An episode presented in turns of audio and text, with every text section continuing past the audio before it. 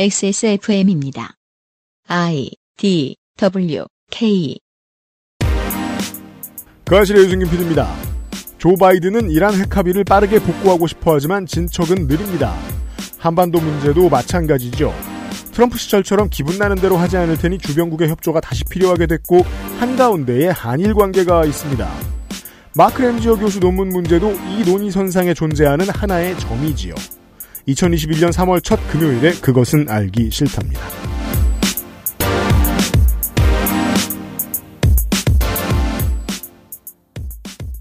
지구상의 청취자 여러분, 한국은 금요일 오후입니다. 이제 봄이 되어가고 있지요, 한강가는. 윤세민 에디터가 나와 있고요. 네, 안녕하십니까. 윤세민입니다. 세상은 양화로 악화를 몰아내는 구조가 아니다라고 지난주에 제가 의사소통하면서 잠깐 말씀드린 적이 있습니다. 네. 민족주의는 쓸 데가 많습니다. 그리고 민족주의는 클릭 장사도 잘하는 편입니다. 그렇죠. 클릭 장사를 할 수 있는데 그걸 가지고 국익에 도움이 될 혹은 지역 평화에 도움이 될 만한 이슈를 끌어낼 수도 있다라고 생각하면 그건 장사도 잘 되고 공익에도 도움이 되는 그런 일일 거예요. 마크 램지어 교수의 망언 사례가 요즘 한국에서 그렇게 됐습니다. 그렇죠. 네. 보도해야 되는 내용이고. 네. 자극적인 내용이고. 그렇죠. 예를 들어 이런 문제인 거예요. 이런 문제는 너무 휘발성이 강해서 처음에 이거 진보에서 먼저 나온 얘기야. 혹은 뭐 보수에서 먼저 나온 얘기야. 그럼 반대쪽에서 안 받으려고 그래요. 그래서 며칠의 인터벌이 있었어요. 제가 지켜봤는데. 근데 한 주쯤 지나니까 못 참고 다 무는 거예요. 이게 너무 이상하니까. 미쓰비시 교수랑 직함도 너무 이상하고. 그렇죠. 그동안 일본이 미국 학계와 민주당 양당 포함한 정계에 돈을 얼마나 써왔는지도 모르는 사람도 없고 그 결과로 생겼던 나쁜 일들도 너무 많고. 근데 그 사람이 유튜버가 아니고 또 교수야, 하버드. 근데 민간에서 클릭도 많이 해주고 학계에서도 많이 뭐라고 해요. 시민단체들도 많이 뭐라고 하고 아래에서 많이 뭐라고 하니까 언론들도 이걸 물지 않을 수가 없던 거예요. 그래서 다 물었습니다. 네. 그리하여 현재까지는 국익에 꽤 도움이 되었습니다. 시사 아저씨가 이 문제에 대해서 어떻게 해석을 하고 있는지 좀 더 보겠습니다. 제가 보기엔 크게 달라지는 점은 없고요. 제가 처음에 생각했던 거하고 마찬가지예요. 미얀마 민주화 운동 역시 시민들이 워낙 그 자리에서 열심히 해주고 있으니까 온 동아시아가 점점 더 연대를 많이 하고 외부의 목소리도 커지고 하고 있습니다. 우리나라 시민들도 많이 호응을 해주니까 여당도 그거 보고 아이고 우리도 뭐라도 해야겠구나. 하고 뭔가 하고 있죠. 성명서도 발표하고. 이런 식으로 시민들의 힘이 작용합니다. 마크 램지어 교수도 시민들의 힘도 작용했고 학계의 힘도 작용을 했습니다. 이 사람이 사실상 학계에 있으면 안 될 사람 혹은 사실상 학계에서 내서는 안 될 목소리를 하고 있다. 그 원인은 무엇인가? 근데 그 원인이 미국 메이저 매체들을 통해서 처음 소개가 됐는데 이제야 좀 이해가 되기 시작했나 보죠. 저 소위 1세계의 사람들이. 아, 일본이 하는 일을 만약에 독일이 했으면 독일 아작냈겠구나 우리가. 라는 정도의 이해 말이죠. 그동안 그 이해가 없었다고 봐야 돼요. 왜냐하면 태평양 전진기지의 핵심이니까 일본은 미국에게 있어서. 딱히 그런 문제로 건드릴 필요가 없었다고 생각했던 거거든요.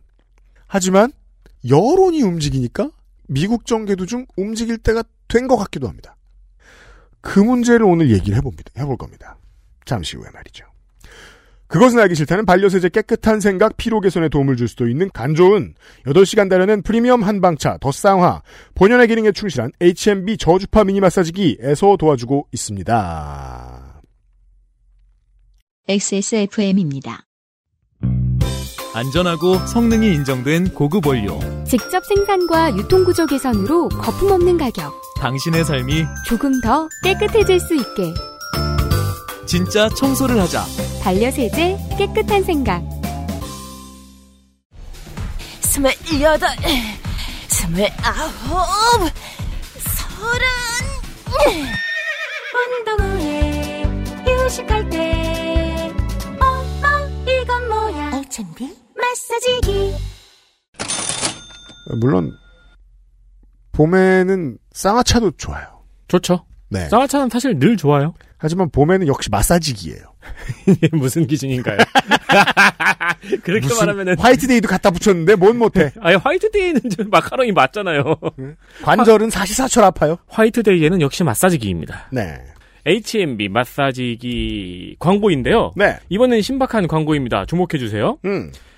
체험단을 모집합니다. 저희가 이런 거 안 해봤죠, 한동안? 네. 방송이 나가는 5일부터 일주일간 그 어떤 마사지기보다 강력한 H&B 저주파 충격을 견딜 용자를 모집합니다. 20명을 선정을 합니다. 먼저 10명은 선착순 공천이에요. 대단합니다. 그리고 나머지 10명은 지원 글 중에서 무작위로 선정을 합니다. 저희가 늘 알려드리는 방식이 있죠. 점 찍으세요. 체험단에게 이제 물품을 제공을 해야겠죠. 네. 마사지기 본체 하나, 소형 패드 하나. 이게 원래 기본 옵션인데. 그리고 대형 패드 하나. 이렇게 두 개를 드립니다. 이렇게 제공이 됩니다. 업체 입장에서는 제품 사용 후 최고 강도로 얼마나 버텼는지 솔직히 이야기해보자 라는 무모한 이벤트를 버렸거든요. 역시 여러분의 건강을 걱정하는 건 저밖에 없어요. 이 업체의 이 말대로 하시면 안 됩니다. 저희는 추천하지 않습니다. 괄호 열고 1회 사이클 한정. 네, 15분을 버틸 수 있으면 그냥 이긴 거예요. 더 하시면 안 돼요. 최고 강도를 그러니까 뭔가 재미를 위해서라든가 네. 1등을 위해서 무리하게 참지 마시라고. 그럼 4시간 안 돼요. 안 된다고. 그렇습니다. 하루 2, 3회 이상 권하지 않아요. 동일부위에. 그리고 1회 사이클이라고 하더라도 본인 몸에 무리라고 생각하면 그만두시길 바라고요. 그렇습니다. 네, 굳이 이 최고 기록을 싸우지 않더라도 그냥 솔직한 후기를 써주시면 저희가 더 좋습니다. 괜히 이게 체험단 쓰셨다가 한 분이 이렇게 막 너무 아파요 이러고 끝나면은 그러니까 그러니까요. 네. 그냥 후기를 써주시기를 저희는 추천을 드립니다. 네. 네, 업체와 이 부분은 업체의 의견과 저희가 다릅니다. 재밌는 후기를 선정하여 선물을 드리고자 합니다. 우리 청취자분들이 또 이런 건 그렇게 부지런하지 않더라고요. 사람들이 제리에 어두워요. 그렇죠. 네, 네. 아, 한번 해보십시오. 가능성 높습니다. H&B 미니 마사지기 체험단을 모집하고 있습니다. 서두르세요.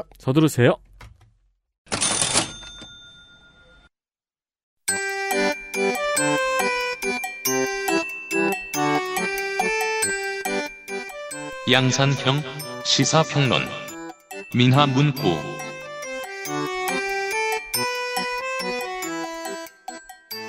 시사 아저씨가 제 옆에 있고요. 네, 있습니다. 지난 시간에는 이런 얘기를 했습니다. 그냥 동네 사람들이 뭐 하기 싫은 일을 할 때 귀찮다고 아, 나 다른 거 하느라 바빠가지고 이거 못해 라는 식의 태도가 아니라 이란과의 묶여있는 문제는 실제로 이란 핵합의에 다른 많은 미국이 눈치를 봐야 하는 나라들이 참여했기 때문이기도 하고 국제적으로 여러 나라의 이해관계가 걸려있기도 해서 게다가 이란을 잘 활용했을 때 미국이 실제로 얻을 수 있는 이득도 있다고 볼 수 있기 때문에 사우디와의 관계 등등하여 미국은 대이란 외교에 꽤나 많이 집중을 해야 할 상태인데 반대로 한반도의 외교에 있어서는 북한에게 잘하나 못하나, 북한이 미국에게 잘하나 못하나, 당장 대단히 얻을 것이 없다 정도의 굳은 마음을 먹은 상태들이라. 한국은 마음이 급한데 거기에 손뼉을 같이 쳐줄 나라들이 흔치 않다. 그러자면 마음 급한 한국이 주변의 우군들을 모아야 한다.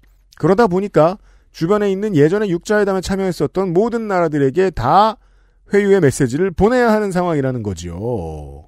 그 정도까지 이야기를 했었고 한일 관계의 문제로 말할 것 같으면 올 초에 국내 언론들의 만찬이 열렸습니다. 이 만찬의 주된 메뉴는 존 마크 램지어 교수였습니다. 그럴만도 하죠.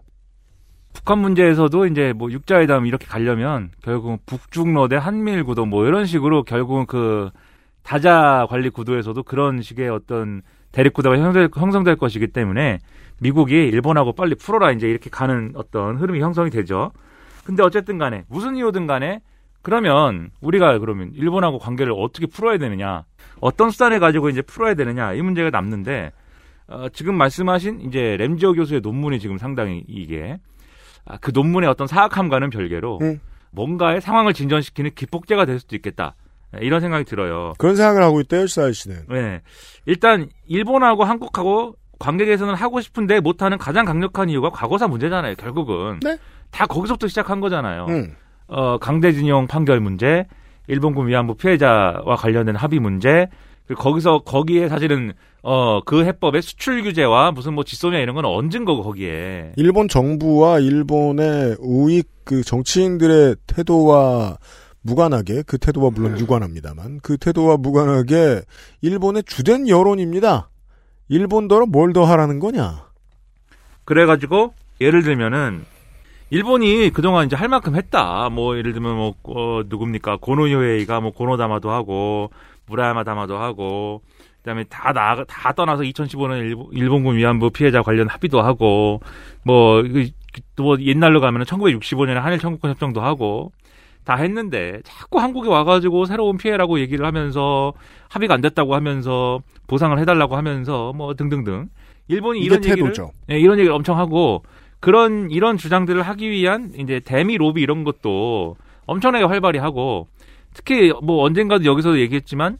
일본이 미국의 학계나 미국의 뭐 재계 또는 미국의 정치권 이런 데 하는 로비의 수준은 뭐 상상을 초월한다 이렇게 평가를 하거든요. 저희가 그 평화헌법과 이 평화헌법을 바라보는 일본 정치권과 일본 시민들의 분위기에 대해서 설명을 드릴 때 스치듯 잠깐 말씀을 드린 적이 있었습니다. 일본이 전 세계 2위의 경제대국으로 부흥하던 시절에 무기를 들 수 없는 우리나라는 돈으로 세계 평화에 이바지하겠다. 즉 돈을 가지고 국제 외교를 하겠다라는 의도를 가지고 있었습니다. 그 의도가 구체화되는 지점이 학계, 정계입니다. 미국 학계와 미국 정계에 일본의 돈이 얼마나 많이 들어가 있는가. 그래서 이런 일본의 주장이 우리 입장에서는 부당한 이런 일본의 주장이 미국의 이제 조야에 먹히는 분위기였어요. 네. 특히 2015년 위안부 합의 이후에 왜냐하면 2015년 위안부 합의는 그 일본군 위안부 피해자 관련해서 2015년 합의는 미국의 오바마 행정부와 그다음에 지금의 조 바이든 부통령이 당시 부통령이 상당 부분 개입을 실제로 한 거고 밀어줬습니다. 예, 그들의 어떤 그 요구 하에서 일본 정부가 나서서 합의를 한 것이었기 때문에 네. 미국도 이것을 사실상 존중하지 않은 한국 정부의 태도에 대해서는 일정 부분 불만이 있는 거고 그러다 보니까는 한일 간의 관계 개선을 요구할 때 더 많은 책임을 우리한테 요구할 가능성이 있었거든요. 네. 그러니까 계속 얘기하는 거죠. 왜 일본 노력하는데 너네는 왜 노력을 안 하냐. 노력을 좀 해봐라 너네도. 근데 한국이 미국한테 직접 말해요. 아니 얘네들은 실제로는 정신적으로는 그렇게 생각하지도 않고 몇 번의 액션이 있었을 때 절반은 민주당이었고 민주당이 일본에서 뭐 얼마나 많이 집권을 했다고. 그리고 주류는 그렇게 생각하지도 않고 실제로 주류는 미국의 정치인들하고 너네 당의 사람들하고 학계에다가 돈을 집어넣어가지고 헛소리하는 사람들이 많이 있지 않느냐. 이런 시시콜콜한 이야기를 미국의 집권 세력이 듣고 싶지 않았어요. 특히 뭐. 강제징용 판결의 경우에는 그나마 이제 논란이 있지만 일본군 위안부 피해자 관련돼서는 1965년 청구권 협정에는 안 들어간다고 봐야 되는데 우리 입장에서도 근데 일본은 자꾸 아니라고 우기니까 근데 이제 이런 것들은 미국 입장에서는 다 골치 아픈 얘기고 아 모르겠고 그렇죠. 빨리 둘이 화해해라 알고 싶지 않은 거예요. 네, 지금 중국도 있고 뭐 이런데 지금 빨리 화해를 해가지고 좀 그만 좀 싸워라 이제 이런 건데 지금 그런 얘기가 안 통하게 되는 계기가 되는 게 이 램지어 하버드대 로스쿨 교수의 논문 문제입니다. 묘한 변화가 일어나고 있어요. 이 램지어 교수 때문에. 그동안은 돈 먹이면 일본 입장에서는 먹인 만큼 결과가 나왔다라고 정리할 수 있는데 퉁치면. 네. 근데 돈 먹여서 부작용이 나온 거예요.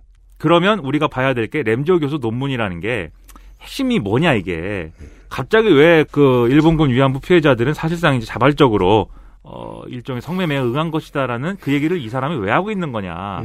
이걸 좀 봐야 될 필요가 있는 거죠. 네. 그래서 그동안 언론 보도에서는 뭐 이 사람이 미쓰비시 교수다. 전범기업이 후원해준 이제 그런 교수직을 차고 앉은 사람이다. 뭐 이렇게 여러 가지로 분석을 했지만 실제로 이 논문이 어떤 성격을 갖고 있는 거냐. 뭔 논문을 쓴 거냐에 대해서는. 그것도 의미가 있지만. 예. 그 이 경향신문에 오늘 실린 오늘이 아니죠. 이제 어제죠. 뭐 어제든 오늘이든 그제든 간에 말이에요. 그제죠. 경향신문에 실린 주병기 서울대 경제학부 교수의 글이 있는데 네. 이 글이 잘 요약을 하고 있더라고요. 이게 무슨 맥락에 있는 논문인지를. 네. 그걸 인용해갖고 제가 잠깐 설명을 드리면 이런 겁니다. 1990년대부터 사실은 이 제도 경제학이라는 분야에서 어떤 유물이라든지 역사적 기록에 나타나는 상거래 관행에 대해서 이 상거래라는 게 어떤 뭐 이 경제 주체들이 각각의 어떤 이기적인 어떤 뭐랄까요 동기 합리적인 이기주의자의 입장에서 각각의 계약에 응한 어떤 결과이다라는 거를 옛날 기록을 통해서 이제 증명하고 싶어하는 그런 연구가 유행을 했다는 거예요. 네. 그 예를 들어서 뭐 예를 들면 선사시대에 구석기인들이 조개 껍데기로 뭐 이렇게 거래를 했다더라. 그럼 그건 왜 그런 거냐? 이게 그냥 뭐 별 생각 없이 한 거냐, 특별히 조개 껍데기를 이용해야만 하는 어떤 합리적인 이유가 있는 거냐. 근데 제도경제학자들은 그 합리적인 이유가 있는 거다라는 근거를 막 찾고 싶은 거예요. 그래서 증명하고 싶은 건 경제학이라는 게 앞서 말씀드렸듯이 합리적 이기주의자들이 이제 각각의 이득이 될 만한 그러한 어떤 합리적인 배경하에서 경제 행위를 한 결과가 그게 이제 거래가 성사되는 원리다. 이걸 이제 설명하고 싶어하는 분위기가 있었다는 건데 쓸모가 있을 때도 있어요. 왜 네. 하필 동이나 은이 아니라 금이 주된 가치를 인정받는 거래 수단이 됐을까? 그래서 뭐 이런 건 쓸모 있는데 모든 걸 그렇게 해석하려고 하면 이번 같은 일이 나와요? 그래서 대표적으로 이제 이 주병기 교수의 글에 보면 게임 이론의 경우에 게임 이론이 이렇게 계산적인 주체들의 사고작용을 연구하는 경제 이론이다. 이렇게 설명하면서 램지어 교수가 초창기 이제 연구를 할 때 영향을 받은 분야가 이 분야다라고 설명을 하고 있습니다. 그래서 이 램지어 교수라는 사람이 무슨 역사학자가 아니에요. 법경제학자란 말이죠. 결국 경제학자입니다. 지금 이제 램지어 교수 논문에 대해서 반박하고 있는 지금 뭐 이 미국 교수들 대부분 경제학 교수들이거든요. 그 이유가 있어요. 애초에 이 논점이 경제학에서 이제 출발하는 그런 문제이기 때문인 건데 네. 램지어 교수가 1991년에 이미 법경제학 분야 학술지에 게재한 논문이 있습니다. 그게 뭐냐면 제국주의 시대 일본의 성산업에서 포주와 매춘부 간의 도제 계약을 연구한 논문이다 라고 주병기 교수가 설명을 하고 있어요. 이런 내용이라고 합니다. 이 성매매를 하려고 하는 여성의 입장에서는 사회적 불명예와 그리고 성매매 과정에서 벌어지는 위험에 노출되는 이런 리스크가 있는 거잖아요. 이 리스크를 해소하기 위해서는 충분한 수익이 보장이 돼야 되고 이 충분한 수익이 보장되지 않는 상황에서는 포주하고 계약을 안 하는 것이다. 이 문제를 해결하기 위해서 그 당시에 제국주의 시대에 일본이 성매매 과정에서 동원한 해법은 뭐냐면 포주가 큰 돈을 미리 대출해 주는 것이다. 여성에게 충분치 않은 이제 어떤 수익을 주며 수익을 실질적으로 지급을 하는 형식으로 여성이 일하면서 이 돈을 갚는 방식으로 일종의 도제 계약을 맺는 것이다. 그래서 이 얘기를 이제 연구한 논문을 91년도에 이미 학술지에 게재를 했다는 거예요. 벌써 30년 됐네요. 네.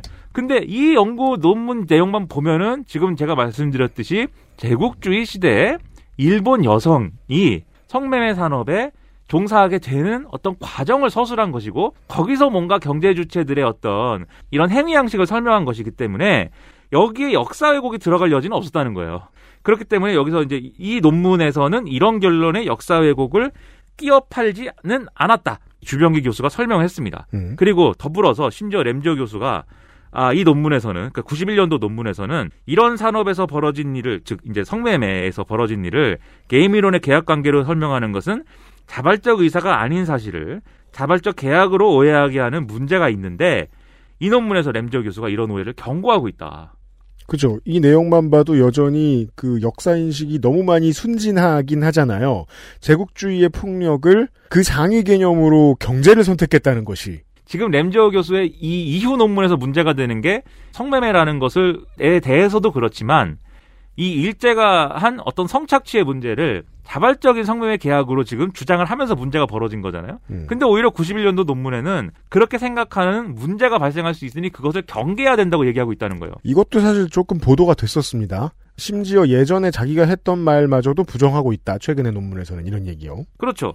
그런데 이제 지금 논란이 되고 있는 논문에서는 이러한 이제 내용이 사실상 뒤집어져 있는 것이고 오히려 제목조차도 태평양 전쟁에서의 매춘 계약 이런 도발적인 제목이 있다. 그리고 이게 클릭 장사죠? 그렇죠. 거의. 그리고 심지어 이 논문 내용도 91년 논문의 축소판에 가까워서 어떤 학적인 공헌은 사실상 없다. 그죠. 그러니까 일도 별로 안 하고 그렇죠. 우라카이고 자기가 자기 표절해가지고 제목 더러운 거 달았으면 이건 그냥 클릭베이트잖아요. 그렇죠. 그리고 그 클릭의 배경이라는 것은 결국 일본 정부의 어떤 로비라든지 일본의 특정 어떤 보수적 세력의 이해관계나 이런 것들이 작용을 했을 거다라고 이제 우리가 다 그렇게 보는 거죠. 그죠. 그 추측이 자연스러울 수밖에 없는 게 이런 우라카이성 논문을 왜 썼을까? 네. 나오는 결과물이 좀 목돈인가 보다라고 예측하는 게 자연스러운 거라고 생각해요. 그렇죠. 그리고 그 돈을 이제 돈의 문제도 돈의 문제지만 결국 이 논문이 어차피 새로운 학적 공헌도 없으면서 이렇게 제목만 바꿔가지고 다시 이제 게재한 어떤 배경을 볼 수 있는 게 출간 전 연구 논문인데 이걸 보면은 역사 왜곡이 논문의 주 목적임이 드러난다라고 주병기 교수가 정리를 하고 있어요. 그래서 이렇게 나와 있다는 겁니다. 정대협을 공산주의자들이 만든 단체라고 하고 한국은 다른 견해를 가진 사람들을 정치적으로 박해하는 사회이고 그다음에 탄압받는 대표적 학자로는 지만원 씨를 거론하고 있다. 이것도 이제 보도가 많이 된 내용이죠. 그죠. 지만원 씨가 앉아있다가 문득 고개를 들어 눈물을 흘립니다. 누가 알아주다니. 그 이런 표현을 하는 걸 볼 때 작정하고 뭐 쓴 논문이다라는 이제 평가하고 있는 거죠. 아주 좋게 봐주면 아는 게 없다거나 공부를 안 했다도 가능하긴 한데 어느 정도 작정한 측면도 있는 것 같다. 그렇죠. 그렇기 때문에 이것에 대해서 지적을 하면서 결국은 일본 보수 정치의 영향에서 자유롭지 않은 학자의 행태이다라고 이제 정리를 한 건데 그게 이제 우리가끼리 이렇게 한 얘기도 그. 좀 더 스트릭트하게 판단을 해야 하는 이 경제학과 교수의 입장을 충분히 이해를 하고요. 그렇다고 해도 여전히 이상하잖아요. 아니 경제학자면 청소년 노예노동 같은 것을 이렇게 바라보아도 되냐? 예. 예. 라는 질문이 얼마든지 가능하잖아요. 그렇죠. 그래서 이 문제가 결국은 한국이라든지 중국이라든지의 반발을 초래하고 있는 걸 넘어서서 미국의 이제 이 학계에서도 엄청난 지금 반발을 불러일으키고 있습니다. 미국이 그동안 미국 사회가 오랫동안 하지 않던 질문을 할 수 있게 됐다는 거예요. 그리고, 역사를 이렇게 자기 입맛에 맞춰서 누가 시켜서 그런 건지 모르겠지만 자기 입맛에 맞게 수정하려는 사람들이 있다는 것에 대해서 나치즘에 대해서는 경계를 해왔는데 다른 것들에 대해서는 어땠는가라는 질문을 한번 해볼 수 있는 계기가 됐다는 거예요. 미국 내에서. 그리고 이 램지어 교수 논문에 등장하는 10살 소녀의 그 사례가 있는데 이건 일본인 이름을 가지고 있는 이 소녀의 사례를 가지고 이 소녀가 이제 사실상 이제 성매매 계약에 동의한 것처럼 이렇게 표현하고 있는데 왜냐하면 앞서도 말씀드렸듯이 이게 그 그런 게임 이론과 관련된 경제 이론을 얘기하고 있는 거니까 그러니까 그런데 10살 소녀가 그러면 실질적 차원에서 그런 합리적인 경제 주체로서 그럼 성매매 계약을 선택했겠느냐? 즉 이 논문이 이 논문의 결론은 그러면 아동 성착취를 옹호하는 거냐. 그렇죠. 이런 미국 교수들의 비판이 막 나오니까 13세 여성에 대해서 얘기합니다. 네. 네. 램지어 교수도 이제 더 이상 버틸 수 없는 거죠. 그렇죠. 그래서 이제 주변에 보낸 메일에서 내가 뭔가 잘못 생각한 것 같다. 이런 내용이 나오고 조담기 시작했습니다. 네.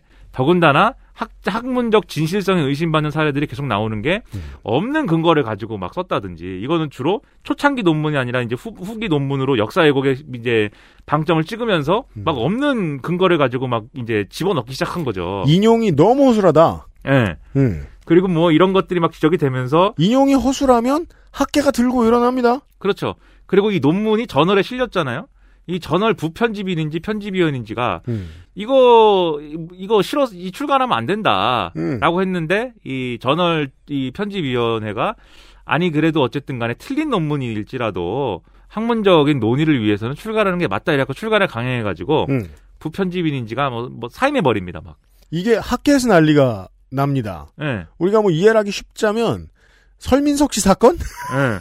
처럼 읽혔나봐요 미국 내에서. 네, 그러면서 어떻게 이렇게 일본군 위안부 피해자 문제에 대해서 이렇게 둔감할 수가 있겠는가는 얘기로 가는 거예요 우리가. 그렇죠. 근데 이런 것도 사실은 미국 교수들이 다 지적을 하고 있는 것이기도 하지만 그동안 우리 이 일본군 위안부 피해자 운동의 사실 성과이기도 한 거거든요 이것도. 왜냐하면 매우 그렇습니다. 지금 이 학자들이 이제 인용하고 있는 어떤 논리라든가 근거들은 사실은 다 그동안 한국과 일본에 그리고 또 나아가서는 미국에 있는 일본군 위안부 피해자 관련 활동가들이 네. 계속해서 만들어오고 증명해오고 제공해온 그런 근거들을 가지고 지금 얘기를 하고 있는 거예요. 그 전쟁 범죄를 고발해온 피해자이자 활동가들. 네. 네. 그러니까는 이런 게 이미 있기 때문에 이런 환경이 조성된 것이어서 그러면 아까도 말씀드렸듯이 바이든 행정부가 앞으로 트럼프식의 어떤 뭐 그런 게 아니라 트럼프식의 무슨 거래 그런 것만이 그런 것만이 근본 가치가 되는 그런 세상이 아니고. 인권을 중시하는 앞으로의 그러한 미국을 보여주겠다라고 했는데 이런 문제에 대해서 그냥 또 눈 감을 수는 없는 거죠 사실 바이든 행정부가. 그럼요. 그러면서 지금 뭐 미국 정치권 하원이라든지 이런 데서도 이거에 대한 입장을 막 표명하자고 하고 이 정치권으로도 불이 옮겨 붙었어요. 그런 상황에서 한일 간에 뭔가 관계 개선을 해봐 이렇게 얘기를 해야 되잖아요 지금 미국 바이든 행정부가. 그런다고 할 때는 지금 주된 쟁점 중에 하나가 한일 간에 문제가 되는 주된 쟁점 중에 하나가 바로 일본군 위안부 피해자 문제입니다. 그전까지는 아무 관심도 없고 너네 고만 싸워였다면 네. 지금부터는 아 그래 그런 일이 있어? 그래도 고만 싸워야 하니까 요렇게 정리를 해볼까? 정도의 네. 성의를 보여야 되겠다. 미국이. 네. 그렇게 좀 바뀐 게 아닌가. 그래서 그 시사 프로그램의 서세에 근본적인 의문이 필요하다고 생각이 드는 겁니다. 이건 위에서 노는 이야기가 아니라 아래에서 올라와서 위가 어떻게 변화를 하고 대응을 했느냐의 얘기처럼 들리는 거예요. 네. 미얀마의 시민들이 이렇게나 많이 움직이니까 네. 태국의 시민들이든 홍콩의 시민들이든 대만의 시민들이든 지지를 보내고 목소리를 키워주면 다른 쪽의 나라에서 들어요. 그리고 미국에서도 들어요. 그래? 혹시 중국에 가서 아 들은 거 있냐? 아는 거 있냐? 이렇게 얘기해볼 의지가 생깁니다. 네. 아래에서 목소리를 올려줬기 때문에 아래에서 위에다가 말을 집어넣어줬기 때문에 그런 일이 있을 수 있는 거예요. 네. 지금 이 상황에서는 아까 정대협 얘기 나왔는데 즉 정의기억연대를 네. 꾸리고 활동했던 할머니 활동가들 그리고 거기에 호응을 오랜 세월 보내왔던 시민들이 이 목소리를 드디어 미국의 머릿속 어딘가에 집어넣어준 거죠. XSFM입니다.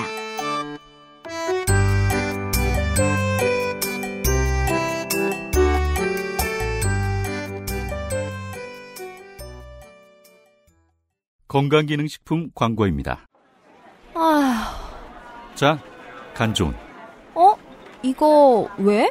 그 소리 그만 듣고 싶거든. 악화된 간 건강, 스트레스로 인한 피로, 밀크시슬과 홍경천 추출물이 함유된 간조은이 도움을 드릴 수 있어요. 간 건강, 간조은. 헬릭 스미스. 임금님께 진상한 전통 방식 그대로. 현대인에 맞춘 프리미엄 한방차. 더 쌍화. 여보, 내가 제발 앉아서 해결하라 그랬지. 하루에 12번 청소할 수도 없고, 어우, 정말 흘리는 사람 따로 있고, 청소하는 사람 따로 있고. 지나가던 사람이 우리 집 와서 볼일 봐요. 공중화장실인 줄 알고. 수전에 물 때는 맨날 욕조는 누래지지. 애들은 어쩜 그리 구석마다 잘도 찾아가. 해도 표도 안 나는 거. 이거 대체 어째야 돼? 다른 생각하지 마세요. 오직 깨끗한 생각. 욕실엔 반려세제 클리바스. 최고 창의 개수가 1인 4차함수 fx에 대하여 4개수 f1. 공부할 때 피곤할 때 이건 뭐야 알찬비 마사지기.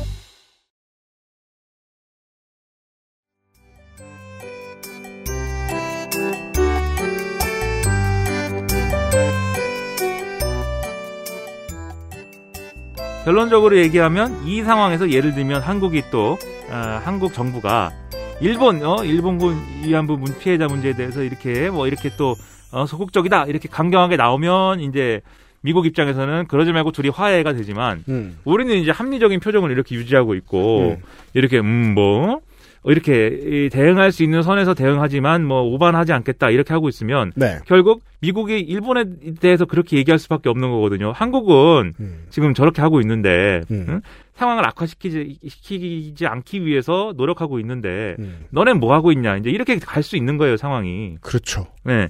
자민당의 거 노인네들 중에 계속 그런 소리 하는 사람들이 때문에 라는 말이 닫힌 방에서 나오고 있을 수도 있는 거죠 이제는. 그렇죠. 그래서 일본이 좀 더 이 역사 문제에 대해서 성의 있는 해법을 좀 만들어 봐라라고 이제 할 수 있는 배경이 형성되는 국면이 아닌가라고 저는 이제 해석을 하고요. 그러니까 저도 물론 그게 어둡다고는 봐요. 그렇죠, 어둡죠. 네. 왜냐하면 그동안 쓴 돈이 있으니까. 네.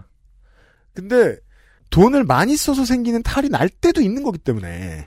이게 실제로 2015년 위안부 합의 이루어지기 직전 국면이 어떤 국면이었냐면 그 당시 힐러리 클린턴 국무장관 이런 사람들이 국제사회 국제 무대에서 대놓고 일본군 위안부 피해자 문제가 심각한 문제다. 이것은 전쟁 범죄의 문제이고, 이 여성에 대한 성착취의 문제이다라고 굉장히 강하게 문제제기를 막 하는 국면들이 있었단 말이에요. 비슷한 국면이 될 수도 있다. 저는 그렇게 생각을 하고. 그리고 마찬가지로 여기서 또 하나 볼만한 게, 이건 이제 그 미국에서 벌어진 논란이 결국 어떻게 미국의 이제 어떤, 여론에 영향을 미치고 있느냐, 이 문제라고 한다면, 그러면 어쨌든 피해 당사자들은 어떻게 지금 주장을 하고 있느냐의 문제도 사실은 같이 봐야 됩니다. 그래서 그게 이제 최근에 이제 나온 이용수 할머니, 이 일본군 위안부 피해자인 이용수 할머니 관련 소식인 건데, 네. 이 램지어 논문이 논란이 일어나고 막 이렇게 되니까 이용수 할머니가 기자회견을 했어요. 근데 기자회견을 그냥 본인 이름으로 한 게 아니라 위안부 문제 ICJ 회부 추진위원회라는 단체의 대표 직함으로 기자회견을 했습니다. 네. 그래서 이 ICJ라는 거는 국제사법재판소죠. 지금 일본군 위안부 피해자 문제를 이게 그동안은 한국과 일본 양국 정부가 어떻게든 해결을 하자는 것에 이제 문제의 어떤 그 힘을 실어온 그런 과정이었잖아요. 네. 그래서 일본 정부가 예를 들면은 뭐 이 사과를 한다든지 총리가 사과를 한다든지 그리고 피해를 어떻게 보상한다든지 뭐 이런 논의를 가지고 얘기를 해왔다면 그렇죠. 지금은 그게 아니라 국제사법재판소로 이 문제를 가지고 가서 이 문제가 뭔지를 일본군 위안부 피해자 문제가 뭔지를 네. 판결을 받고 그리고 나서 매듭을 짓자. 매듭을 짓고 그다음부터는 한일 양국이 사이좋게 지내야 되는 거 아니냐. 네. 이번 주중에 외교부 장관을 만났습니다. 그래서. 네. 정의용 장관을 또 만나고 네. 그전에 정영애 여성가족부 장관도 만나고 이용수 할머니의 이런 해법에 대해서 지금 이 정부가 이제 좀 경청하는 분위기인데 어쨌든 국제사법재판소로 가자는 거예요. 근데 이게 지금까지는 사실 제대로 우리가 검토해 본 적이 없는 내용입니다. 왜냐하면 지금까지 논의되는 해법이 있기 때문이에요. 네. 그래서 아까도 말씀드렸듯이 뭐 일본의 책임 인정 범위 그리고 금전적 보상의 성격 이게 그동안의 일본군 위안부 피해자 문제의 양대 축이었고 그래서 이 논의 과정에서의 그동안 형성된 쟁점이 이런 거였습니다. 첫째로 1965년 한일 청구권 협정으로 이 해결된 여러 문제들에 일본군 위안부 피해자 문제가 포함이 되는 거냐. 이게 한일 간에 이제 합의가 안 되는 쟁점이고, 예. 그 다음에 2015년 일본군 위안부 피해자 관련 합의, 양국 합의의 성격은 어떻게 봐야 되는 거냐. 일본은 이것은 뭐 이미 확정된 되돌릴 수 없는 불가역적인 합의다. 이걸로 다 끝난 거다. 이렇게 얘기하고 있지만 우리는 피해자들이 설득이 안 됐기 때문에 그렇죠. 피해자들이 공감할 수 있는 추가적인 어떤 대안을 우리가 만들어야 된다라는 입장이잖아요. 이거 합의가 안 되고, 그 다음에 국가 간 합의를 당시에 어쨌든 한일청구권 협정이든 간에 아니면 한일 위안부 합의든 간에 국가 간의 협정으로 이 문제를 해결했으면 위안부 피해자 개인들이 가지는 개인 청구권, 이 개인들이 일본 정부에 가질 수 있는 개인 청구권은 소멸한 것이냐. 이게 과거에 일본 정부는 그건 소멸하지 않았다라고 얘기를 했는데 네. 오늘날로 오면서는 소멸을 한 게 아닐까요? 뭐 안 한 것이라는 주장도 있는데 뭐 소멸을 했을 수도 있을 것 같고 뭐 이렇게 애매하게 얘기를 하고 있어요. 예. 그러니까 이런 쟁점들을 해소를 해야 됩니다. 근데 지금 말씀드렸다시피 해소가 되는 쟁점이 아니에요. 그러다 보니까 그동안 모색해온 방법은 정치적 타협입니다. 그래서 정치적 타협이라는 게 이런 쟁점들은 뭐 해결이 안 되니까 일단 묻어두고 그러면 지금 어쨌든 피해자들이 있는 것이고 너네도 일본 정부가 책임을 져야 되는 문제가 있으니 예를 들면 일본 정부가 일본 정부의 돈으로 뭐 기금을 출연을 하고 그것에 뭐 한국 정부나 또는 한국 기업도 일부 돈을 보태고 뭐 이렇게 해가지고 그것을 뭐 돈을 지금 피해자들에게 돈을 주고 배상금을 그런 형식으로라도 지급을 하고 대신에 이 피해자들은 개인 청구권을 뭐 포기하고 그런 내용으로 풀자 뭐 이런 논의들이 그동안은 진행이 그래서 된 거예요. 근데 다만 이게 좀 지금까지 정치적 합의가 안 된 원인에 대한 평가를 해볼 필요가 있다고들 이제 얘기를 합니다. 왜냐하면 좋습니다. 어쨌든 여러 가지로 합의가 모색돼 왔지만 첫째로 피해자들이 거기에 동의하지 않는 부분들이 분명히 있었고 왜냐하면 그렇죠. 돈을 얼마를 주든 배상을 어떤 방식으로 하든 일본이 이 책임을 얼만큼 인정하고 위안부 피해에 대해서 얼만큼 그 실체를 인정하느냐가 이분들은 핵심이라고 봤는데 네, 그걸 왜곡하려다가 박근혜 정부가 여론의 돌을 그렇게 맞았던 거고 네. 이 모든 합의의 결과 이 문제로만 좁혀놓고 봤을 때 이 앞에서 이루어진 모든 정치적 합의의 결론은 뭐냐면 이 부분에 있어서는 일본 정부가 제대로 책임을 인정하는 것인지 아닌지를 회색지대에 가둬놓는 게 전제란 말이에요. 정치적으로 가장 어려운 질문이 그거예요. 너네 진심이야? 진짜야? 너네가 책임이 있다는 걸 인정한 거니? 라고 물어보면은 그 질문에 대해서는 일본 정부가 아니라고 합니다. 근데 한국의 질문은 언제나 괄호 열고 그게 하나 더 숨어 있잖아요. 너네 진심 아니잖아. 그래서 책임을 인정을 안 해요, 일본은. 예. 책임 없다고 얘기하는데 우리는 이렇게 퉁치자는 거예요. 이거 돈을 줬는데 이 돈의 성격을 잘 뜯어보면 어쨌든 일본 정부에서 온 돈도 있고 뭐 이렇게 저렇게 온 돈이 있으니 이 돈을 우리가 받은 것으로 일본이 책임을 인정했다고 볼 수도 있는 거야. 우리는 이렇게 가자는 거고 네. 일본 정부는 우리는 책임을 인정한 적은 없지만 실질적으로 도의적으로 그런 피해자들이 있다고 하시니 그리고 양국 간의 외교 관계도 있으니 도의적으로 뭐 돈을 좀 드리겠습니다. 현재 논의죠. 네, 이게 우리 입장이다. 근데 돈 내 문제 이런 거 다 떠나서 일본군 위안부 피해자들이 볼 때는 책임 인정 안 했잖아. 이렇게 되는 거죠. 그렇죠. 그래서 이 문제가 이제 해결이 계속 안 돼갖고 정치적 합의가 안 되는 문제가 하나가 있고 두 번째는 정권 교체에 따른 어떤 정부 입장 변화가 또 영향을 미칩니다. 예를 들면 고노다마는 뭐 자민당 정부였지만 그 당시에 자민당이 처했던 여러 가지 정치적 위기에 대해서는 지난번에 한번 말씀드렸고 네. 그다음에 무라마다마 이런 거는 사회당 위원장이 자민당하고 이제 구성했던 정부였죠. 거기서 이제 이 담화가 거기서 그래서 나온 것이고 이게 각각의 정부가 어떻게 변하느냐에 따라서 계속 이 입장이 달라졌어요. 왜냐하면 아베 신조 정부에 와서는 다 이러한 어떤 위안부 피해를 어느 정도 인정을 하고 거기에 일본 군이나 또는 일본 정부나 기관이 관여했다는 것도 인정한 담화를 막 뒤집으려고 그러잖아요. 그렇죠. 없애려고 그러고. 그러니까 정권이 어떻게 바뀌느냐에 따라서 입장이 막 이렇게 바뀌는데 영속적인 성격을 가지는 합의를 할 수 있는 거냐. 이런 의문이 제기가 되온 겁니다. 그리고 또 하나 이제 변곡점이 최근에 일본군 위안부 피해자들이 사실 그동안 법적 대응을 미국에 가서도 하고 일본에 가서도 하고 왜냐하면 거기에 이제 당사자들이 제기하는 어떤 그렇죠. 소호가 있을 테니까 그런 것들을 해왔는데 좋은 결과가 안 나왔어요. 해당 지법들만 찾아갔는데 네. 물론 많이라는 말은 붙이는 게 적절치 않습니다. 해당 지법이란 지법은 다 찾아가봤는데 네. 좋은 결과 안 나왔어요. 그래서 한국 법원에서 그래서 이걸 해결하려고 가져갔는데 지금 이제 1심에서 위안부 피해자들에 대해서 일본 정부가 보상해야 된다는 이 판결이 나왔죠. 그렇죠. 여기서 쟁점이 됐던 게 주권면제라는 개념입니다. 주권면제. 주권면제라는 개념은 뭐냐면 이게 결국은 어쨌든 간에 그 당시에는 우리가 일제 식민지였던 것이고 그 강제동원이라든지 일본군 위안부 피해자들에 대한 착취 이런 것들은 어쨌든 당시 일본 정부가 한 것이잖아요. 그렇기 때문에 그 다른 정부가 뭔가를 한 거에 대해서 다른 나라가 법적으로 문제 삼고 거기에 대해서 피해 보상을 얘기하고 이런 것들은 인정돼서는 안 된다. 네. 라는 게 이른바 주권 면제예요. 다른 나라가 기소의 대상이 될 수 있느냐. 네. 다른 나라가 한 일에 대해서 지금 법적 판단을 다른 나라가 할 수 있는 거냐. 그건 아니다. 이게 주권 면제라는 이론인데 근데 최근에 트렌드는 뭐냐면 그렇게 될 경우에 그러면 지금 우리가 보는 것처럼 전범 국가가 네. 전쟁 당시에 행한 전쟁 범죄라든지 이런 반인륜적인 어떤 범죄를 국가가 나서서 했을 경우에 폴란드, 프랑스, 벨기에 이런 데의 나치 부역자들을 폴란드, 프랑스, 벨기에 법정에 세워가지고 네. 벌을 주고 싶었는데 네. 그러자면 독일이 들어와야 돼요. 기소 대상에. 그거를 못하게 하면 그럼 이 피해는 복구 안 되는 거 아니냐. 그렇죠. 그렇기 때문에 이런 반인륜적인 이런 전쟁 범죄라든지 이런 거에 한해서는 주권 면제에 예외로 해야 된다. 이게 최근의 트렌드라고 해요. 저는 뭐 법전공이 아니니까 정확히 모르지만. 그렇대요. 그 연장선에서 사실은 판결이 나온 거거든요. 주권 면제를 인정하지 않는 판결이 이 문제에 있어서는.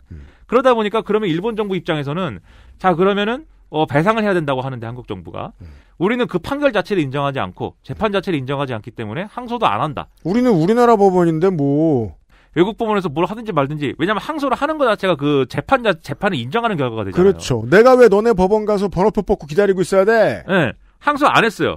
항소 안 하니까 1심이 확정되지 않습니까? 그렇죠. 그럼 실형을 살아야 돼요. 일본은 돈을 줘야 돼요. 일본군 위안부 피해자들 배상을 해야 돼요. 실형을 네. 배상을 해야 돼요. 배상을 해야 되는데 일본은 배상 안 할 거잖아요. 왜냐하면 그렇죠. 이 판결도 인정 안 하고 재판도 인정 안 하니까.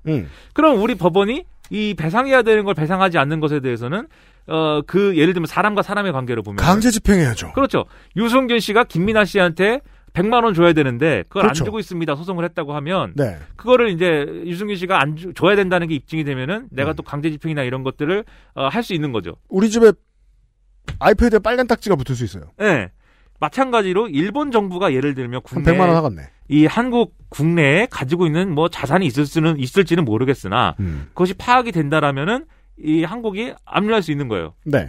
그러면 일본 정부 입장에서는 그런 가능성이 열렸다는 것만으로도 이거는 국가 간의 관계에 있어서 엄청난 일이 되는 거죠.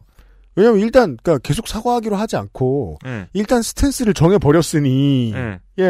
그러니까 일본 입장에서는 눈 뜨고 코베이는 거예요. 막 돈을 뺏어간단 말이죠. 그럴 가능성은 제로입니다. 현실적으로 그럴 가능성은 제로라고 보지만 네. 어쨌든 간에 그럴 가능성 인정하고 싶지 않으니 더 지금 강경하게 나오는 것이고 이거는 미쓰비시 중공업이나 이런 기업들의 돈을 뺏기는 문제보다도 더 심각한 문제라고 인식하고 있어요. 일본 정부는. 네.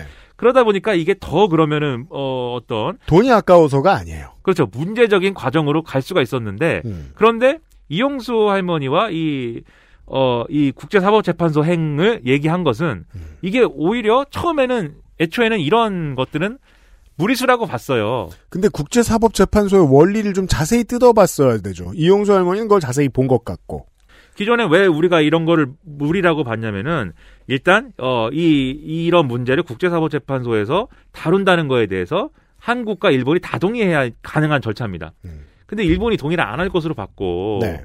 그게 아니라 정치적 합의를 모색하는 게 실질적으로 빠르다고 봤는데 지금은 그럴 가능성이 없어졌으니 생각을 열어본 거죠. 네, 그냥 둬도 평행선이니까 네. 여기에 일본의 동의를 받아보면 어떨까?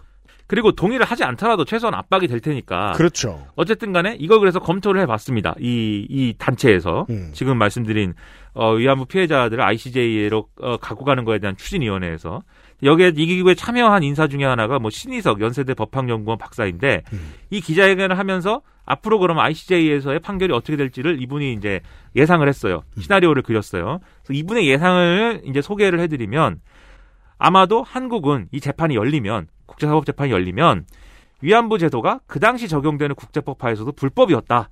이 주장을 가장 주되게 할 것이다라고 예상을 했고 네. 일본의 경우에는 1965년 한일 청구권 협정에 의해서 해소되었다. 예, 개인 청구권 문제도 다 개인 청구권 문제 포함해서 다 해소가 이미 됐다. 이 주장을 해서 양국이 이제 부딪힐 것이다. 그두저도 아니면 50년 뒤에 한 번 더 합의했다. 그렇게 이제 부딪힐 것으로 봤고 예. 그래서 판결이 어떻게 나올 것으로 예상을 했냐면 첫째, 실체적으로 이 일본군 위안부 피해자 문제 당시에 이른바 종군 위안부 문제는 이 위안부 문제는 국제법을 위반한 전쟁 범죄임이 첫째로 인정이 될 것이다 라고 봤고요. 네. 두 번째로 절차적으로 개인 배상 청구권은 한일 청구권 협정으로 포기가 됐다는 결론이 나올 가능성이 높다. 네. 우리 입장에서는 뭐 받아들이기 어려운 결론이죠. 그렇습니다. 그렇게 나올 경우의 수가 이제 있다. 그리고 세 번째로는 한국 법원은 일본의 주권면제를 존중해야 한다라는 결론이 나올 가능성이 높다. 이분은 이렇게 해석을 했어요. 그러면 네. 지금 1, 2, 3을 얘기했지 않습니까?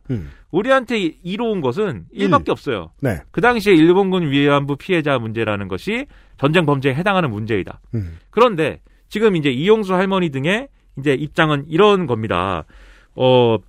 시간이 얼마 안 남았어요. 이제 생존에 계신 분이 이제 15명밖에 안 남았고 그렇죠. 이분들 중에 사회적으로 목소리를 낼 수 있는 분이 거의 없습니다. 네. 이용수 할머니 외에는 이용수 할머니도 사실은 이제 아주 어렵죠. 예, 고령이시기 때문에 네. 쉽지 않아요. 이런 활동을 하시는 게.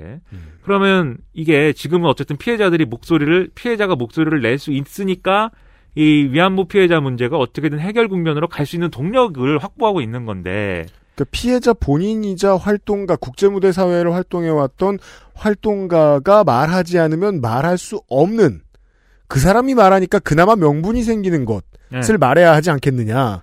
네. 그래서 만약에 다 돌아가시거나 다 활동이 불가능해지면 뭐 일본은 더 이상 이거에 대해서 그냥 뭐 묻어버리겠죠. 그렇죠. 얘기는 안 하겠죠. 그리고 우리도 계속 이것을 일본에 따져 묻는 거에 대한 동력을 상실할 위험성이 커지겠죠. 네.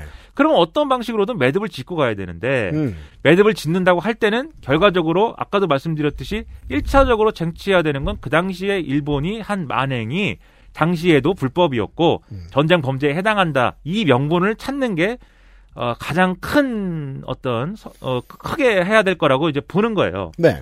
그러니까 사실 다른 걸 다 잃어도 이 ICJ로 가면 어쨌든 당시에 국제법 하에서도 이 위안부 불법이었다. 위안부 문제는 이 결론을 인정받을 수 있으니 이것이라도 하고 싶다라는 그렇죠. 게 이용수 할머니 입장이에요. 다른 것들 사실 우리나라 여론의 분위기상 다른 것들 지면은 많이들 싫어할 그런 것도 포기할 각오가 돼 있다. 그렇죠. 그런 거 포기할 각오가 돼 있다는 말을 해도 되는 사람 한국에 거의 없어요. 그렇죠. 이분은 하셔도 되는데. 당사자니까 예. 이제 할 수 있는 말씀입니다. 그러니까 이렇게 볼 때 그러면 이 국제사법재판소로 가자는 결정에 일본이 동의를 할 것이냐? 뭐 그거는 쉽지 않을 겁니다. 아까도 네. 말씀드렸듯이 일본이 굳이 이거를 국제무대로 또 가져가서 지금 안 그래도 램지어 교수 뭐 난리 났는데 국제무대에 가가지고 또 이거를 뭐 그 당시 상황을 다시 따지고 이런 거를 하면 오히려 일본의 전쟁 범죄에 대한 어떤 반발 여론이나 이런 것들에 불이 더 붙을 가능성이 있고 그것에 의한 어떤 연대의 전선이라든가 이런 게 형성될 수 있는 거잖아요.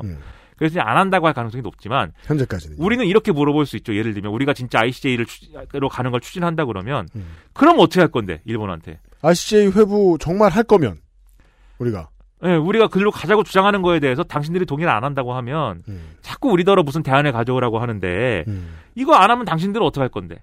당신들의 대안은 뭔데? 우리가 오히려 역으로 물어볼 수 있다는 거죠. 한국은 이런 준비가 돼 있어야죠. 이 문제를 RCJ에 회부하든 아니면 사건을 더 키우기 위해서 전 동아시아와 연대할 준비가 되어 있다. 오키나와 주민들도 설득하겠다 할 수 있다면. 네. 그러니까 이 정도 공격성이 있어야 된다는 거예요. 그걸 통해서 어쨌든 일본과의 어떤 일본군 위안부 피해자 문제에 대한 어떤 합의를 이뤄내고 거기에 연장선에서 강제동원 피해자에 대한 어떤 합의도 유사한 방식으로 뭐 이뤄낸다든지 이렇게 좀 프로세스를 만들어야 될 중요한 책임이 이제 지금 생긴 상황인 거죠. 그것도 이제 시간이 얼마 안 남은 상황에서 그러면 이제 이게 어쨌든 간에 어떤 방향으로든 간에 해결을 하자라는 큰 틀에 일본인 정부가 동의를 해야 됩니다. 어쨌든 간에. 네. 그게 뭐 ICJ로 가는 거든 새로운 합의를 하는 거든 뭘 하는 거든지 간에. 근데 걱정스러운 것은 지금 일본이 그 준비가 안 돼 있는 걸로 보인다는 거예요. 이게 그냥 일본이 우리한테 이득이 없으니까는 그냥 뭐 싫어요. 뭐 이렇게 하는 측면도 있겠지만 사실 미국이 와가지고 아까도 말씀드렸듯이 미국 내 여론도 안 좋고 미국이 와가지고 한일 간의 관계 개선을 해라라고 요구를 할 때 그거를 사실은 뭐 계속 거부하는 것도 일본에 좋을 건 없거든요. 그래서 어떻게든 방법을 모색해야 될 필요가 일본도 지금 있어요. 그렇다면 그 중요한 미국과의 협상 테이블에 나와서 알겠습니다. 제가 책임지고 하겠습니다라고 말할 만한 권한과 지금의 실력이 있는 사람은 누가 있을까?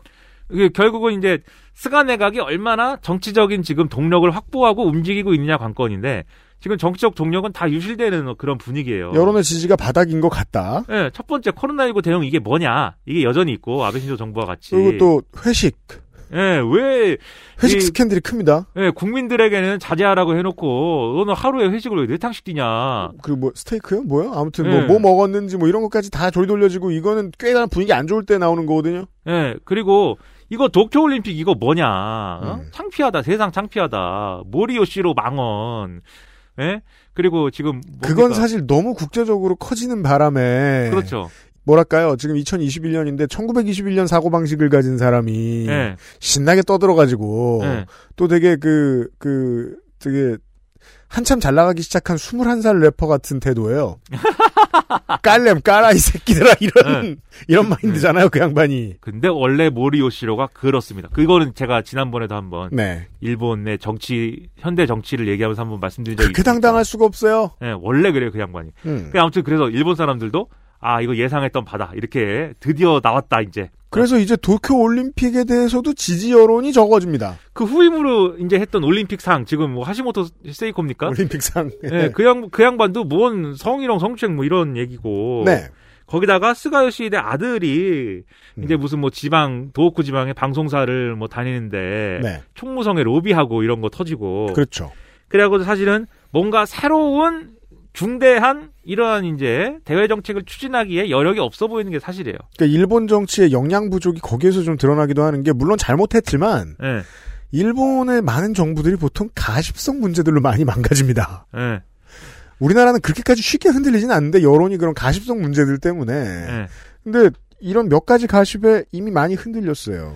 그리고 이걸 뒤집어 얘기하자면 물론 이제 스가요시 내가 파벌이나 이런 거에 대한 배경이 또 없기 때문이기도 해요. 그냥 좀 뒤집어 얘기하자면 네, 그건 맞아요. 뒤집어 얘기하자면 언젠가 이제 그 네티즌님이 아마 말씀하셨을 것 같은데 네. 2015년 위안부 합의도 사실은 아베 신조가 강했기 때문에 가능한 거예요. 그것도 그랬기 때문에 가능했던 거예요. 사실 일본인들 입장에서는. 맞습니다.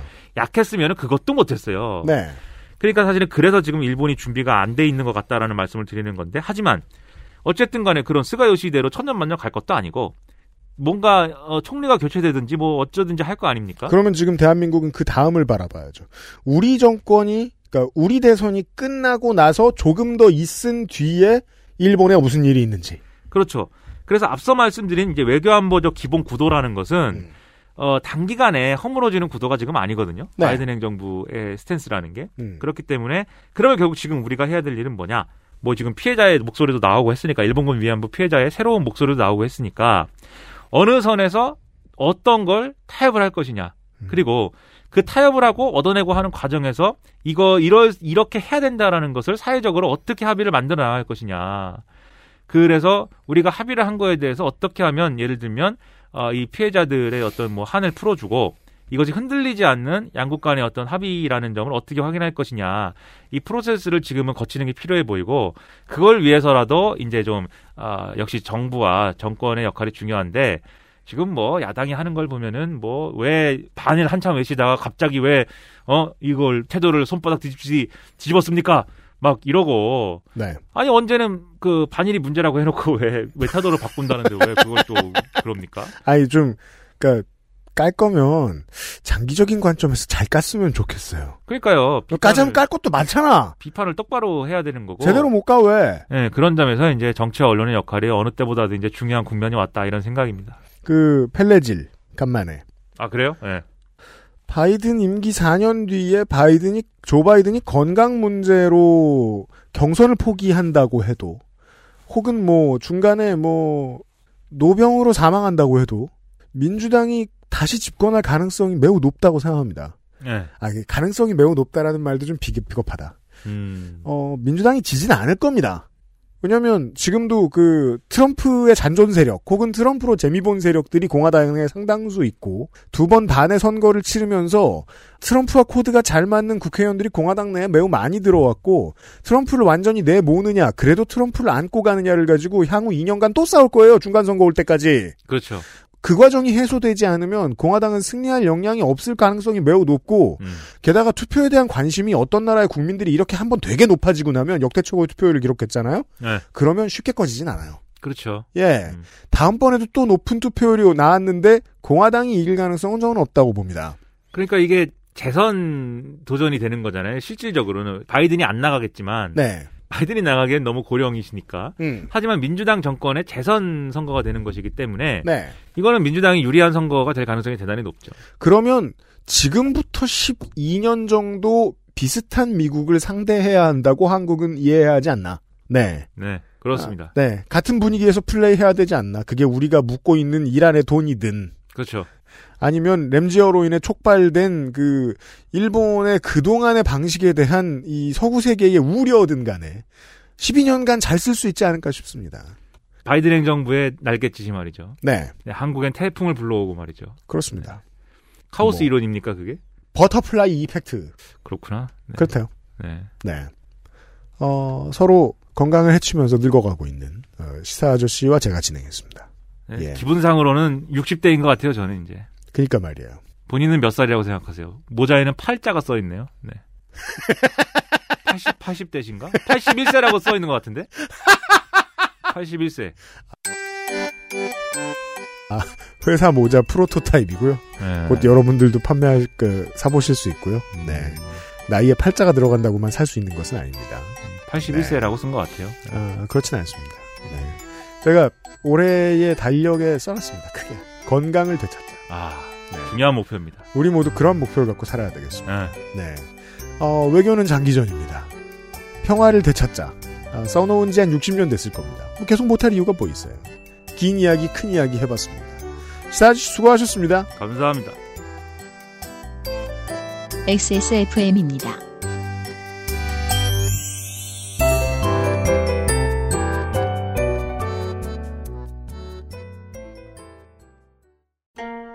어, 67년이었지 아마. 종로의 작은 한의원이었어. 진도산 구기자, 청궁, 당귀, 숙지황 좋다는 건 죄에 넣고 불순물을 제거하며 8시간 정성껏 다려냈지. 임금님께 올린 그 방식 그대로 말이야. 부드럽고 달콤한 전통의 쌍화차. 요즘 사람들은 그걸 더 쌍화라 한다지. 현대인에 맞춘 프리미엄 한방차 더 쌍화. 건강기능식품 광고입니다. 아, 간 좋은을 먹어야지. 간 건강, 간 좋은 헬릭스미스. 아스트랄 뉴스 기록실 뉴스 아카이브.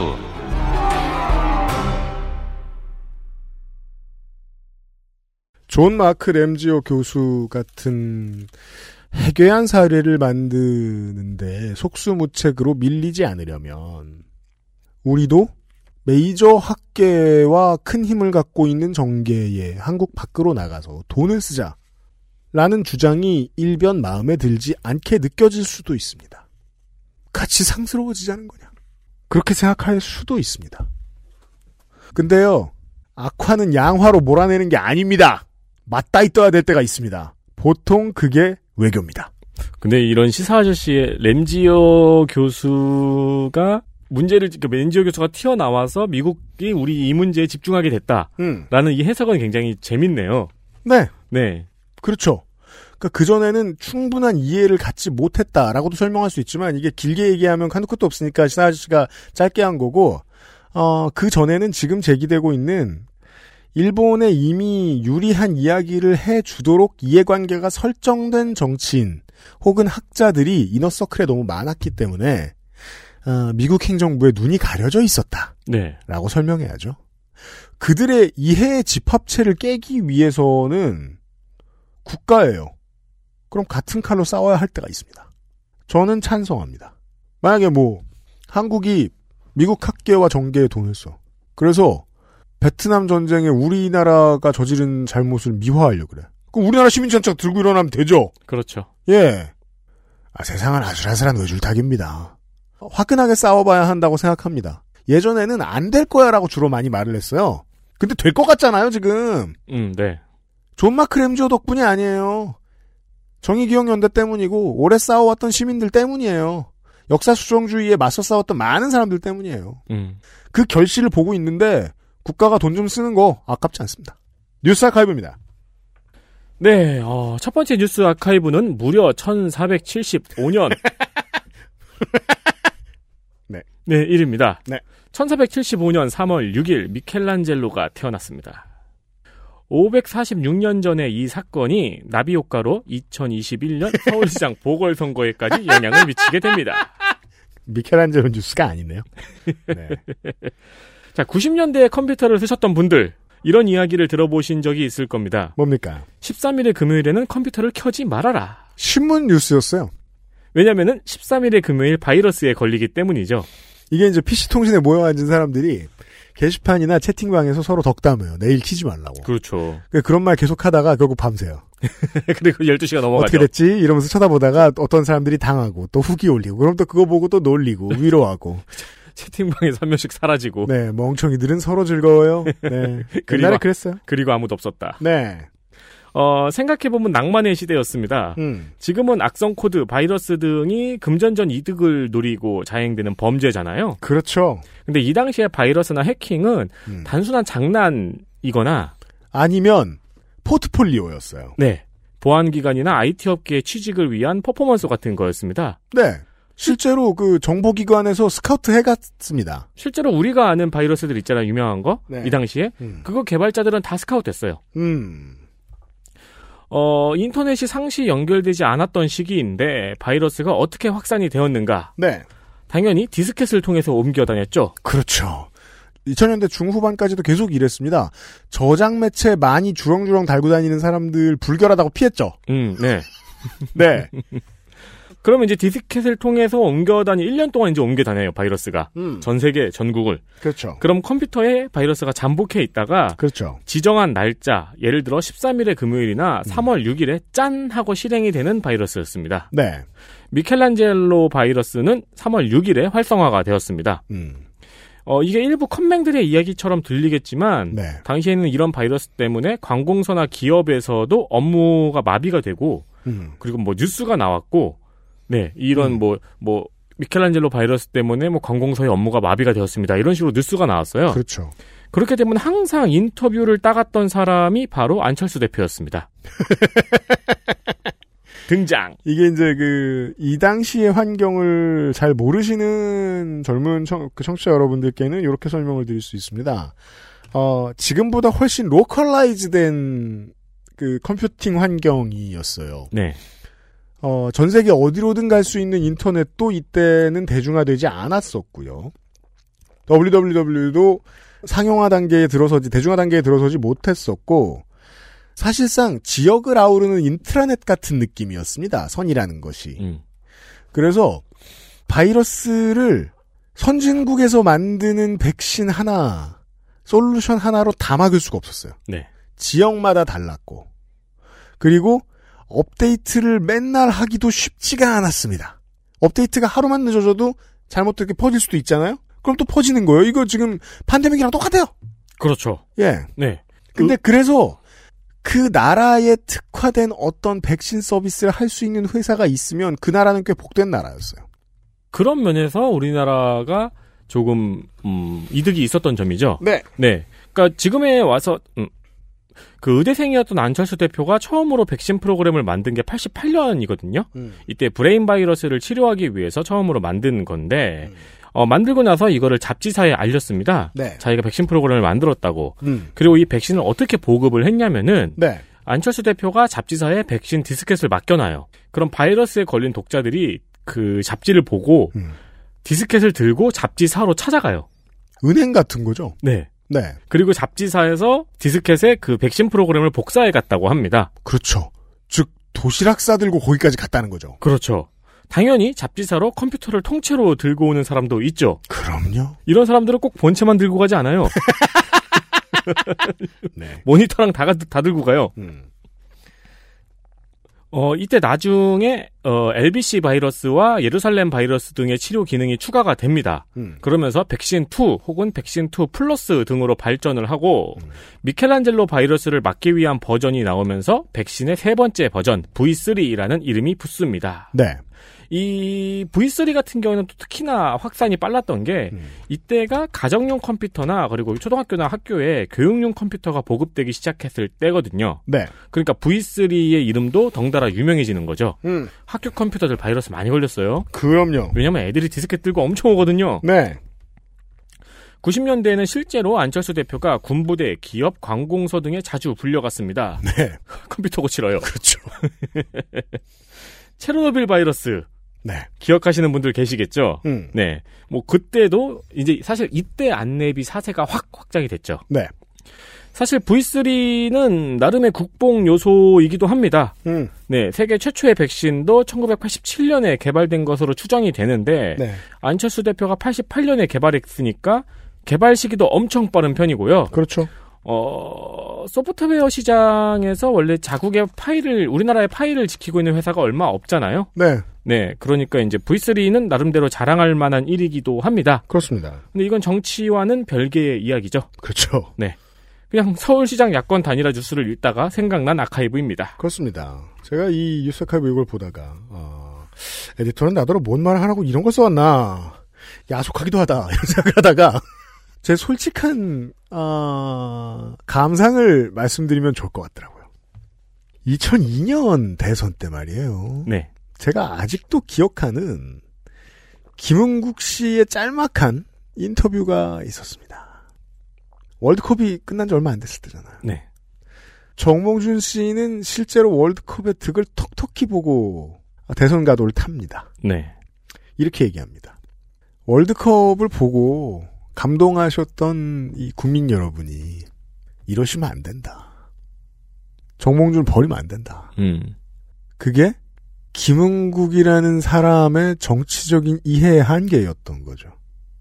다른 어떤 분야에서 뭐 대가야 그 사람은 정치적으로도 그만큼 성공해야 돼. 그 믿음이 정치적 대안 중독의 맨얼굴이라고 저는 생각합니다. 네. 그의 아버지도 그런 환상 속에서 원내 3당을 만들어내고 대선 후보가 됐었고요. 정치적으로 검증되지 않았거나 정치적으로 해놓은 모든 결과는 다 돈으로 했던 것임에도 불구하고. 네. 또한 대안을 노리던 많은 사람들이 이야기를 꺼냈던 이인재 씨도 결국 해놓은 것은 많이 알려지지 않았고 박정희 가르마를 하고 다녔고 그저 대안으로 불리기만 했습니다. 그 정확히 똑같은 연장선상에 안철수 씨가 있습니다. 네. 그리고 그는 지난번에 제가 말씀드렸다시피 지난번에도 대안을 내놓지 않고 뛰었죠. 진짜로. 실제로 우리나라의 정치의 제3세력에 대한 열망은 지역적으로 충청권에 가둬지고 싶은 세력들이 아닌 이상은 보통은 기존 정치가 싫다라는 것 말고는 쓸모있는 레토릭을 내놓은 적이 없어요. 그리고 기존 정치가 싫은 사람들이 뽑은 대표는 정치를 전혀 모르는 사람이거나 아니면 정치권에서 버려진 정치인들이었어요. 보통은 전자가 리더가 되고 후자가 밑에 들어갔어요. 그렇죠. 그래서 저는 이 금태섭 전 의원과 안철수 전 대표의 안철수 대표의 토론회를 보면서 그런 생각이 들었어요. 저게 저들의 단합 대회가 아닌가. 이게 이제 대한 중독 전국 대동 사슴놀이 그래요. 예. 그런 게 아닌가. 아까 저희가 사담으로도 얘기를 했는데 올해가 이제 2011년 서울시장 선거가 있은 지 10년이 되는 째예요. 그렇죠. 네, 그때는 아직 이제 서울대학교에 있었던 안철수 원장이 서울시장 후보로 거론이 되었던 때가 딱 10년 전 지금입니다. 그렇죠. 그게 이제 정치 입문이었죠. 그리고 지금 이제 10년이 된 거예요. 이제 안철수 대표도 정치를 한 지. 맞아요. 네. 네. 10년 동안 뭘 했는가를 생각해 보면은 네.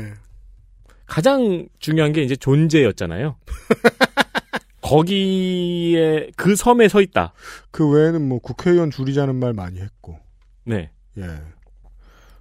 주로 이제 문재인 반성해라 이런 말 많이 했고 10년간 그래 왔습니다. 네. 네. 그 정현종 씨의 시 같은 사람이죠. 네. 사람들 사이에 섬이 있다.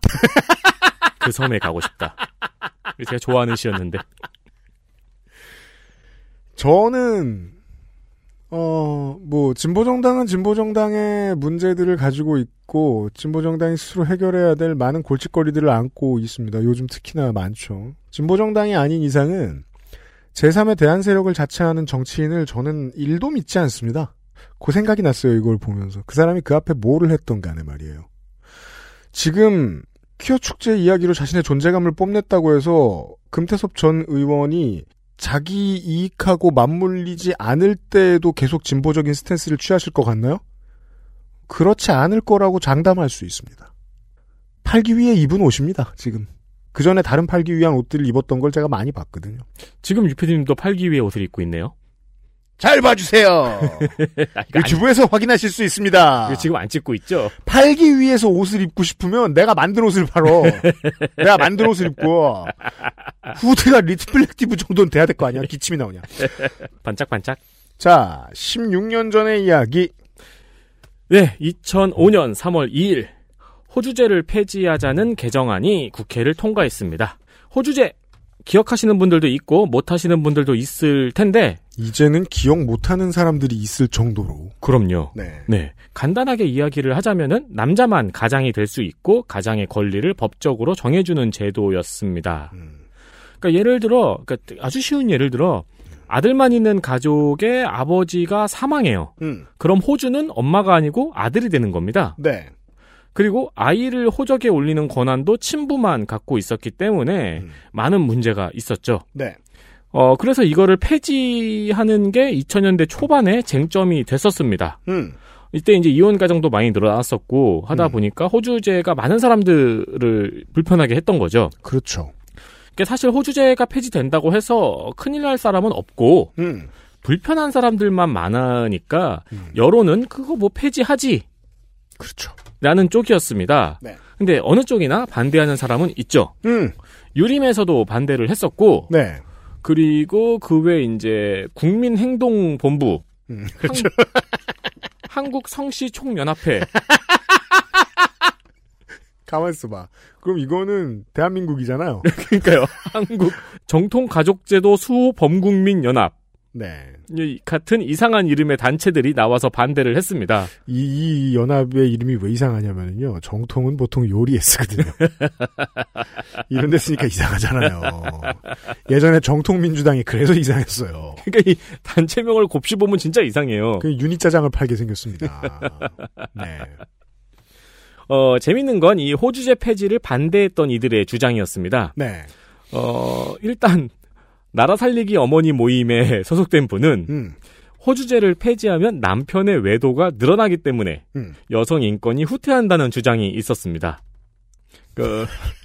너무 어려워서 이거는 이게 웃기도 어렵고 이 사람의 주장은 혼외 자녀에 대한 책임이 없어지니까 외도가 잦아진다는 논리였어요. 그러니까 이제 호주제 폐지를 아예 가족관계 증명에 대한 폐지라고 이해를 했던 거죠. 네. 네, 당연히 그럴 리는 없었고 이분의 연설 내용의 가장 마지막은 자식이 내 성씨를 따르게 한다는 건 있을 수가 없는 일이라고 소리를 높였거든요. 아, 그렇죠. 네, 자식이 뭘 그렇게 잘못했는지가 궁금합니다. 시대와 이별하는 건 참 힘든 일이죠, 어떤 분들에게는. 네. 네. 그리고 국민행동본부에서는 호주제를 폐지하면은 북한의 대남적화가 성공한다고 목소리를 높였습니다. 네. 아, 이건 제가 타원 부분을 이제 수학책에서 처음 배울 때 그런 기분이죠. 이해할 자신이 없다. 아무리 열심히 봐도. 네. 중심이 두 개라는데. 그렇죠. 중심은 저 가운데 아니야? 그렇죠. 왜냐면 그래서 답답해가지고 이렇게 가만히 말도 안 들리고 그러고 있다 뒤쪽 보면 쌍곡선 나오잖아요. 아우, 씨! 일찍 집에 보내주면 안 되나? 라이프니츠 나오, 요구르트 이름인가? 호주제를 폐지하면 대남 적화가 성공한다! 근데 사실 이 뒤에 후렴구는 앞에 뭐가 들어가도 상관이 없는 말이잖아요. 그죠? 네. 이제는 우리가 이런 기법을 알잖아요. 드레이크의 노래라든가 이런 걸 들으니까. 그렇죠.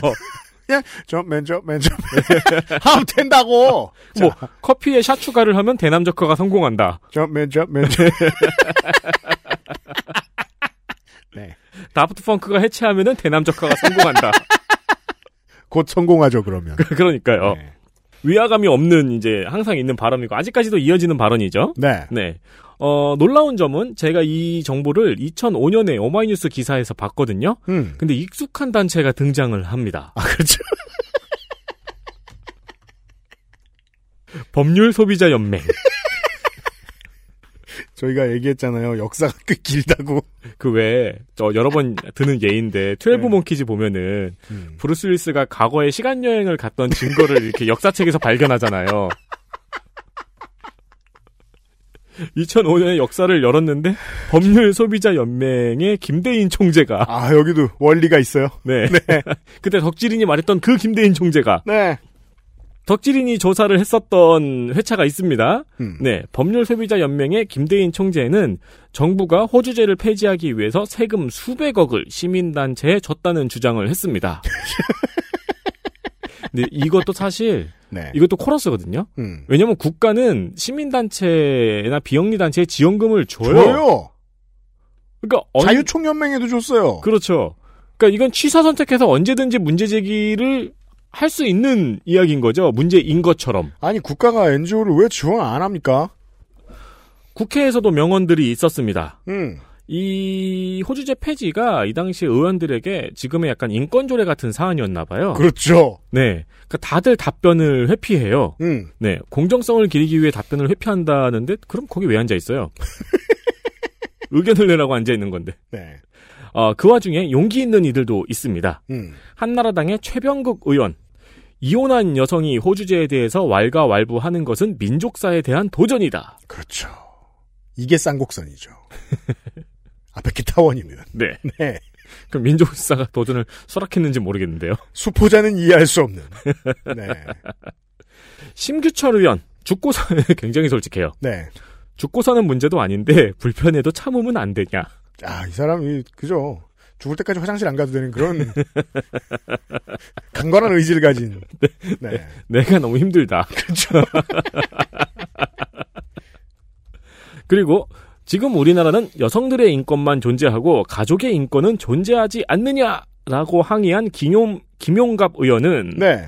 호주제 폐지에 찬성하는 남성들에게 불편한 것을 떼버리라고 일갈했습니다.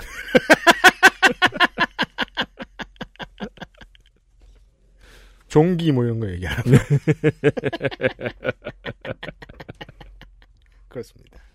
김기춘 의원의 발언도 되게 인상이 깊었는데 이제 기자가 질문을 했어요. 근데 네. 그 의원들마다 돌아다니면서 의원실마다 질문을 하잖아요. 근데 김기춘 의원의 답변이 난 되게 저는 되게 인상이 깊었던 게 호주제 폐지 찬반에 대해서 의견을 말하지 않겠다.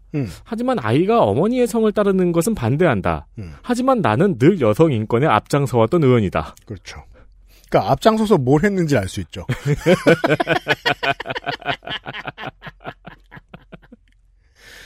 네. 이제 16년 전인데 지금하고 크게 다르지 않죠. 그렇죠. 네. 네. 그래서 저는 그러니까 나쁘다라고 생각하기보다 앞으로 15년 후에는 우리가 인권 문제를 향상시키기 위해 또 어떤 문제와 맞닥뜨리게 될까를 상상해보는 게 더 중요할 것 같다는 생각을 합니다. 제가 다르지 않다고 얘기하는 건 실망하라고 말씀드리는 얘기가 아니라 정말로 안 바뀌는 건 안 바뀌거든요. 그렇죠. 특히나 인권 문제는요. 기득권의 문제하고 인간의 본능상 연결돼 있기 때문에 지금의 인권의 밸런스로 먹고 살만하다고 생각하는 사람들은 다 반대하게 돼 있습니다. 네. 언제나요. 그리고 이게 16년 전 일인데 지금이랑 비교해도 다르지 않다고 말씀을 했는데 또 한편으로 이 최병국 의원의 발언 보세요. 이혼한 여성이 호주제에 대해서 왈가왈부하는 것은 민족사에 대한 도전이다. 이건 100년 전하고 다르지 않잖아요. 그렇죠. 네. 이런 이야기를 다룬 뉴스 아카이브였습니다. 자, 그리고 내일 이 시간에 주말에 그것은 알기 싫다는 늘 스페셜하죠. 노동뉴스로 돌아오겠습니다. 늘 스페셜하죠. 그런가요? 모시기 어려운 분을 모실 것 같습니다. 네. 그래서 얘기를 좀 들어보도록 하겠습니다. 토요일 이야기의 무대는 판교입니다. 판교? 네. 판교의 노동자 여러분. 네. IT 노동자 여러분. 그렇죠. 네. 그리고 판교가 아니어도 좋아요. 요즘은 판교에는 대기업 집단에 준하는 수익을 내는 준대기업과 대기업들이 있죠? 네. 많은 사람이 입사해 있는 큰 회사에 다니는 청취자 여러분. 여러분들의 이야기일 겁니다. 네. 내일 이 시간을 기대해 주시길 바랍니다. 토요일 순서에 찾아뵙지요. 유승균 PD하고 윤세민 에디터였습니다. 안녕히 계십시오. 내일 봬요. XSFM입니다. I, D, W, K